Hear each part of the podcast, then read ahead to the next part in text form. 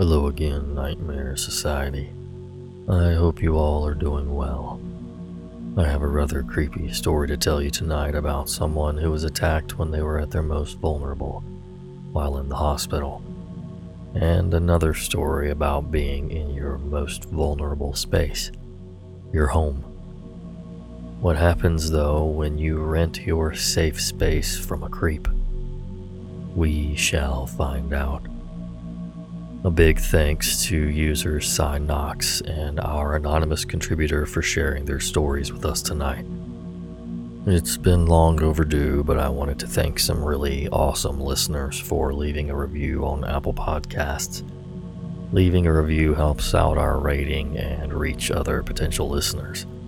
So thank you to Gwendolyn, Flow29, I Like Ducks 107, Emma Said, Leah Crow, DRLVL, Sino 86, Alexis 311, Acceleron, Loving My Great Life, Finley Heart Nightmare Society, really love that username, uh, Spalding 67, Sadie 1842, Chad W31, B Kazula, Samurai Taco 21, this Girl Chris 1, X Mind the App X, Nak Abu, Broccoli Rob 4, another amazing username, uh, Sonoron Flower Child, and the reviewer, I believe they just pounded the keyboard a few times to leave a username, but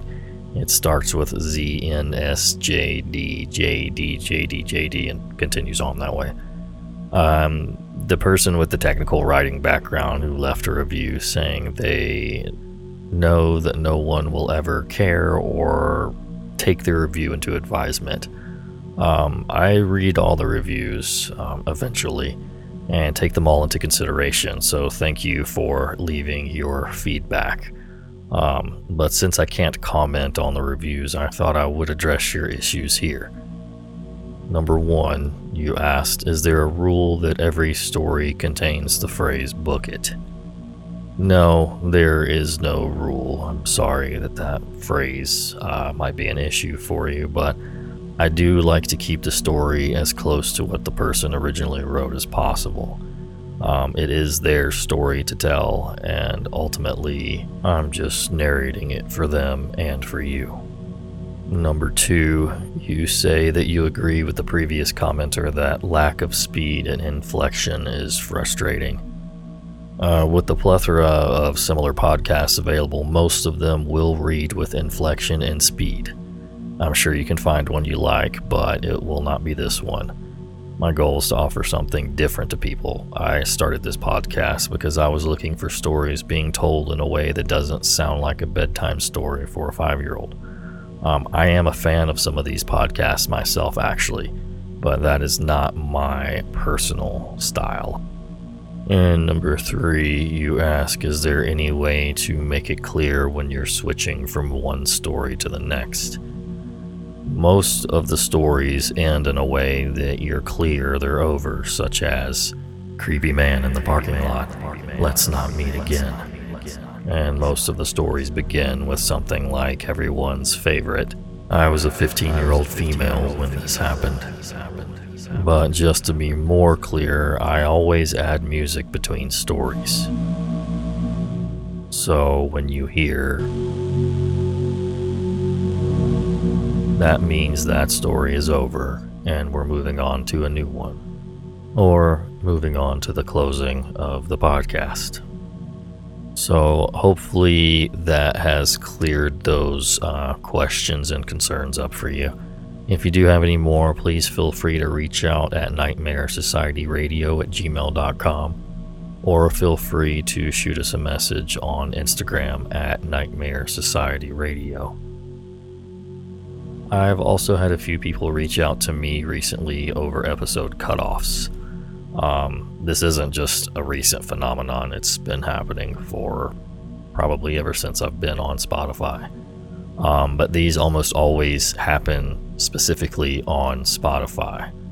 for some reason there's an issue with them from time to time, but my best suggestion would be to find the episode on YouTube. We sometimes also have issues with YouTube sharing the episode, particularly if it's over 20 minutes long. So it may not be immediately up, but unfortunately, that's the best I can recommend at this point. Besides maybe restarting Spotify and coming back later and trying to re download. I've had a few people have issues with episodes on Spotify cutting off that other people have listened to without any issues at all. So I'm not sure where the issue is. It must be in Spotify somewhere. Uh, maybe delete the episode and retry downloading while you're on Wi Fi. So I'm sorry that that's been an issue for some of you guys, but unfortunately, that's all I have for you right now. If you do have an issue with a cutoff in an episode that you would like to let us know about, please email us at nightmaresocietyradio at gmail.com or you can reach out to us on Instagram at Nightmare Society Radio. Uh, please do try and make sure to note at what minute mark in you're experiencing the issue um, so we can look into it specifically. Now, moving on, I wanted to thank my Patreon members for always being incredibly awesome. A big shout out to my longtime supporter Danielle, and a big welcome to some new members Randy, Caitlin, Rebecca, Julie, Paola, Jamie, Mariah, Sarah99, Biff, Richard the dog, Billy J, Andrea, and Catherine. I really appreciate you guys and all of my Patreon members who support the Nightmare Society. Now that all the fun stuff is out of the way, let's get to the creepy stuff. So get comfy and prepare yourself for another episode of The Nightmare Society.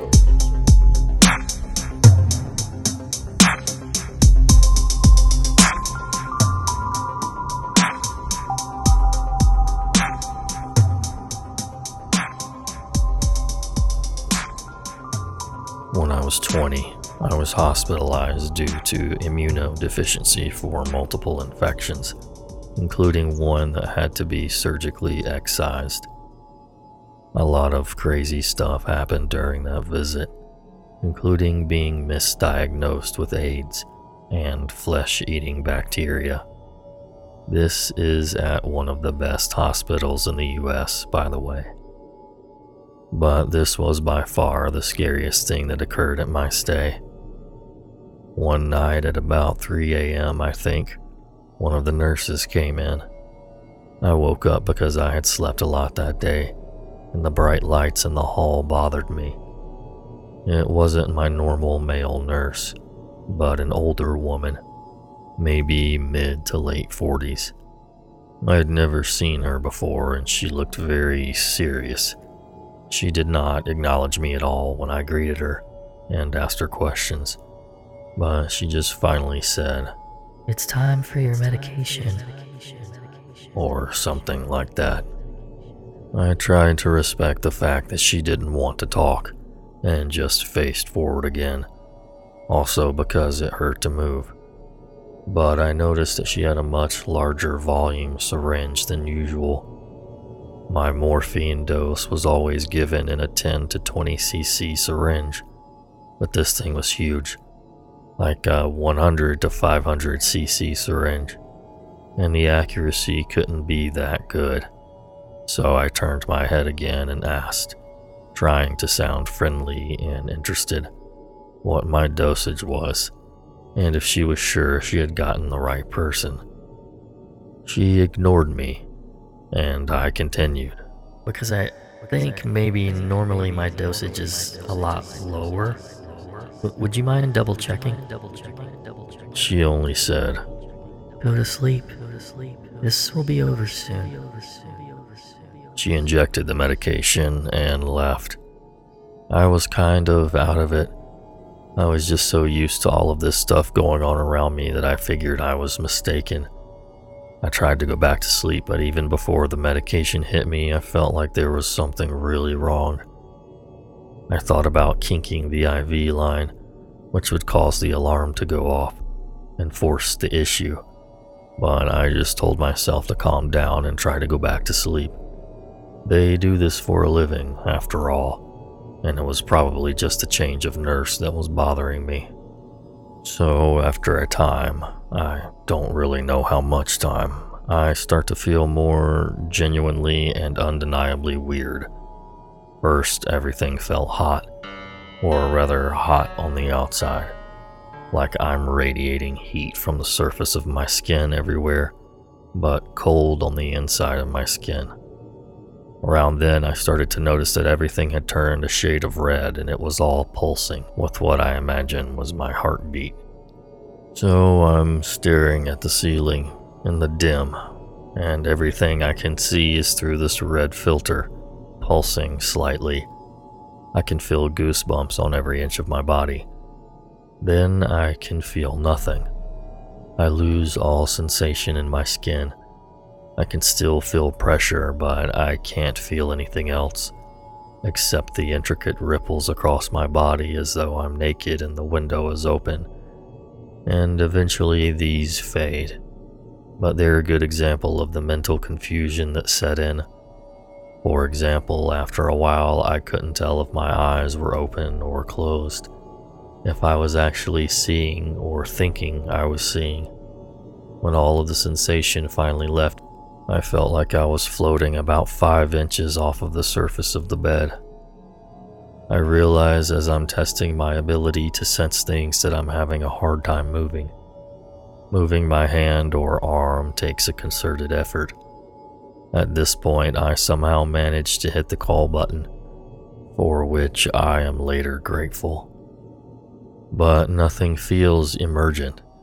The whole thing comes with a warm fuzziness so I spend a lot of time just playing with trying to move my hands or my arms, watching them before realizing I'm not actually looking at them, but nonetheless gradually losing my ability to move anything at all. Around the time I can only barely move my wrists, not my arms or fingers, and my legs are in a foreign country, I start to feel concern I realize on some deeper level in the back of my mind that the feeling I have in the pit of my stomach is clenching concern, and that this actually has the potential to be very dangerous. I want to hit the button again, or even call out, but I'm just too tired.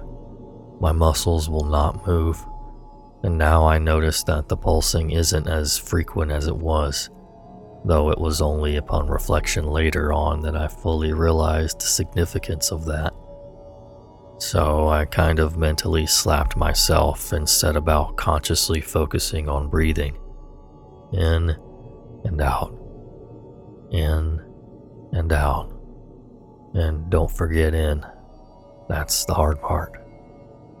It felt like the nurses never responded or at least I would have guessed about 20 to 35 minutes. But suddenly, as if in slow motion, it seemed like a lot of things happened all at once. There had been this growing tension in me. If I could have flexed every muscle in my body, I would have been. I was fighting something very hard. And then my nurse came in. My male nurse, whom I had thought was out for the night. The moment I hear the door open coincides with the sudden release of all the heavy mass that had settled over me, like a soft, heavy blanket that wouldn't let me move. And I suddenly sat up and projectile vomited into the bathroom next to the nurse who was just walking in. After that, I could move. I could even speak after a few minutes. My nurse seemed relieved to say the least. He cleaned it up and sat next to me and talked for a while. He said that another nurse had been trying to help him and mixed up my dosage, but he didn't seem to want to give much detail. It wasn't until years later that I thought I was in the terminal ward. I had been out of it for days, clearly invisible pain for some of it. I was the youngest person there by 40 years or so I wonder if it was just a mistake, or if that woman was an angel of death.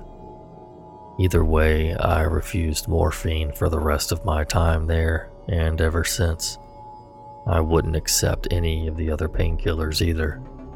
So, to the strange angel of death nurse who almost killed me, let's never meet again.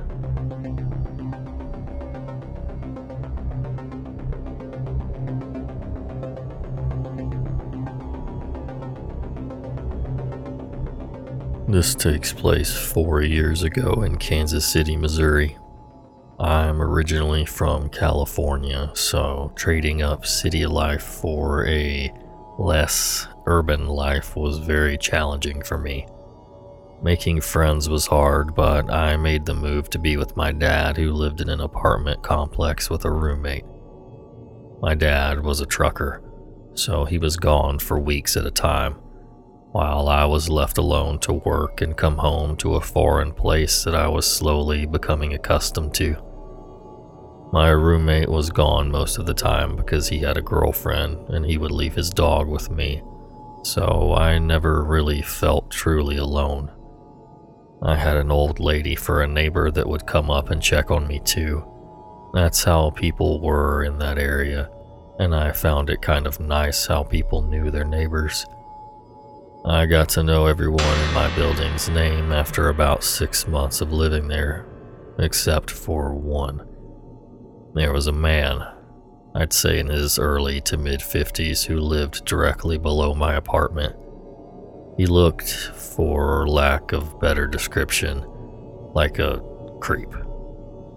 He was balding except for on the sides of his head, which that hair was straggly too he was tall and kind of skinny and had outdated 90s glasses that you'd see on America's Most Wanted, and a thick mustache. He was the only person in the building who wasn't friendly, or at least didn't make the effort to say hello or introduce himself to me.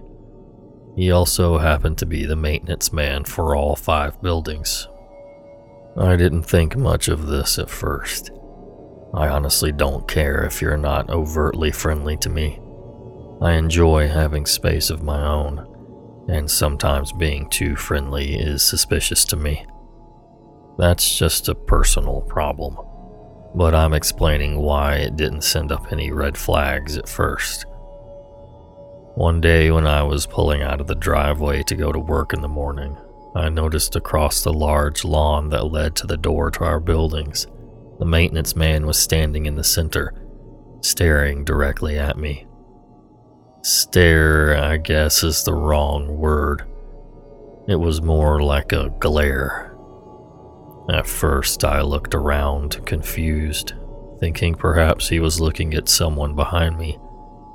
I was the only one there. Although a bit creeped out, I shrugged it off and continued with my day, forgetting all about it. The next day, I was over at my neighbor Claire's apartment, the older lady, and she happened to bring up a maintenance issue she had, but mentioned she would never ask the maintenance man for anything, and neither should I.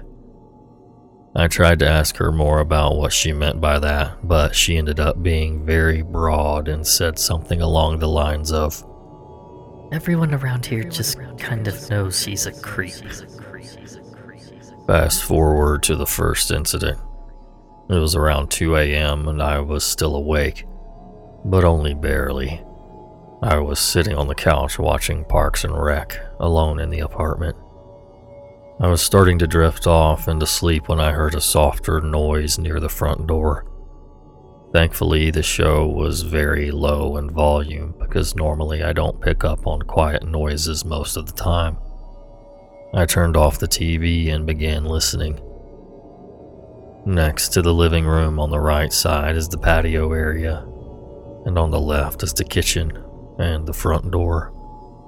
The light from the moon and outside lamps were flooding through the patio glass door, so I could see the doorknob to the front door moving. Not just moving, but someone was using a key. In an instant, the door flung open and I was on my feet, with nowhere to hide at that point. I stood my ground and saw the silhouette step into the kitchen. That's when I saw that it was the maintenance man. My stomach dropped and he stopped dead in his tracks when he spotted me, looking as if it was unexpected to find me awake. I noticed he had a large coat on, even though it wasn't winter or even cold that particular night. I noticed that only because the jacket looked so bulky, as if he were carrying things in it that I couldn't see. What the hell are you doing? Was all I managed to squeak out. I was shaking, my knees feeling like they were going to give out. For reference, I was a 22 year old woman standing a whopping 5 foot 4 inches with no way to defend myself at all from where I was standing. He looked shocked, which made me feel like I had gained a little power from the situation. He retorted confusedly and angrily with, Your toilet's making a loud noise that I could hear from my bedroom. I was angry and terrified and only reacted with more anger when I saw him scrambling for excuses. So you just let yourself into my apartment at 2 in the morning? I'm reporting this to management first thing in the morning. He stepped closer to me then.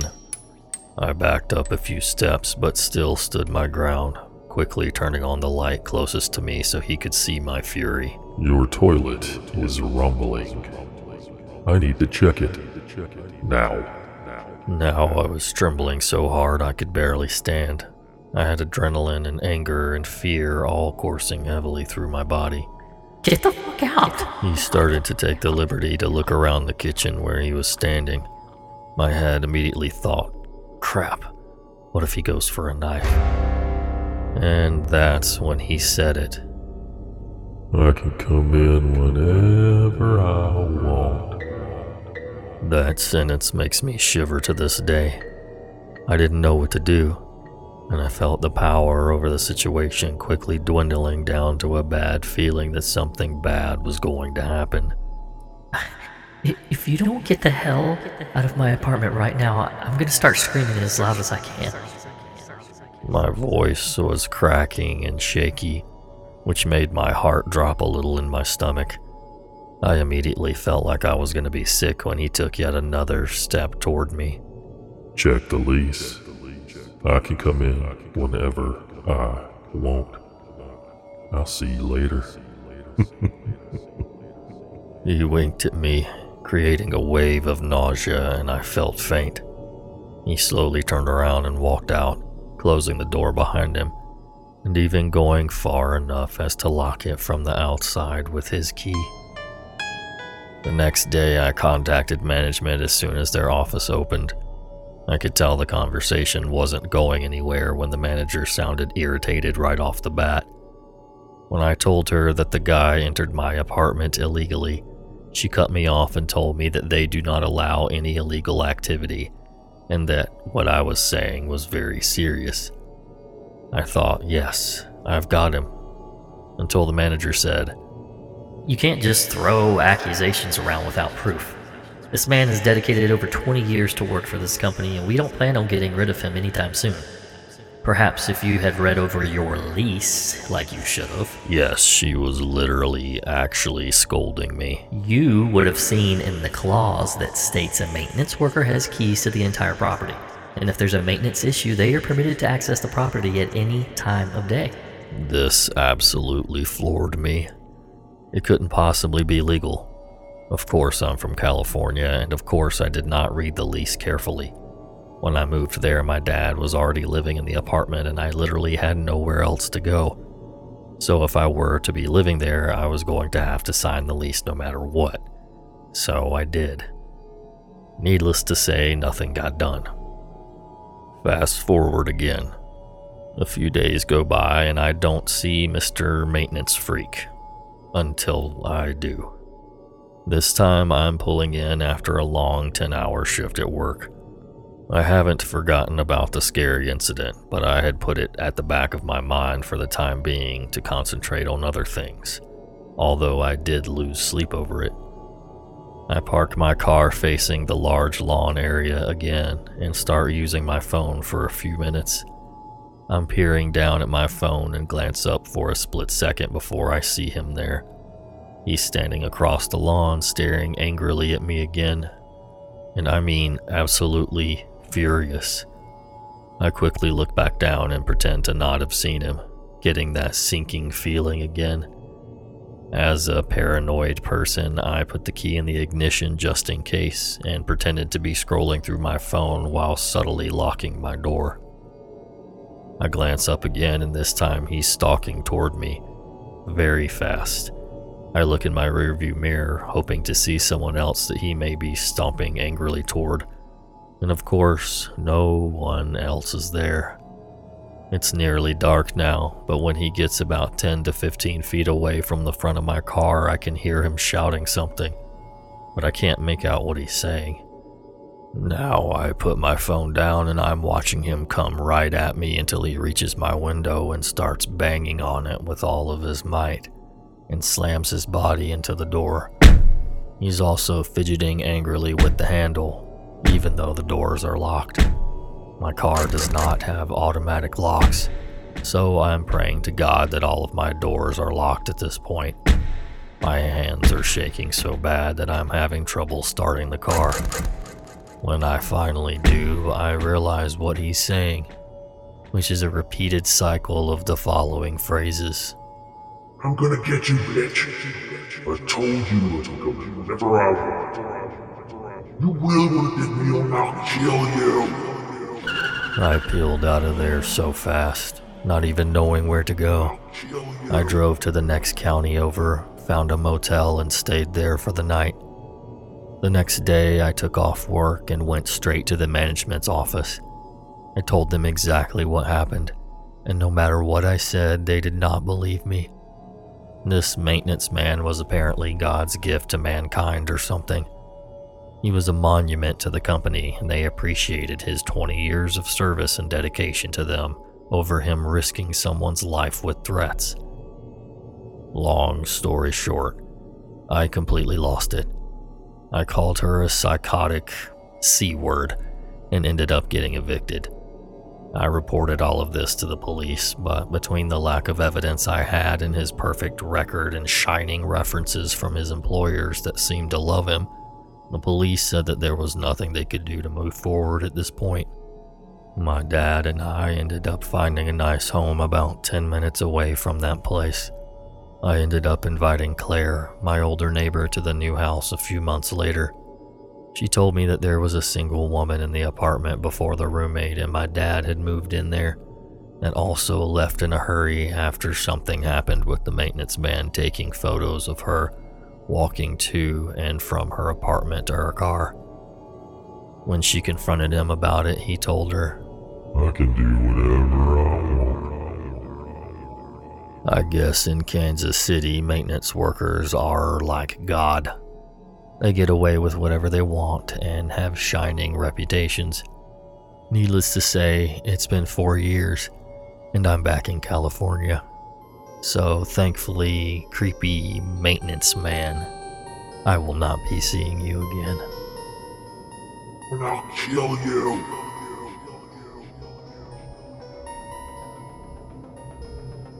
Thanks again to my Patreon members for supporting this podcast and keeping it going. And thank you so much for listening. And until next time. Sweet.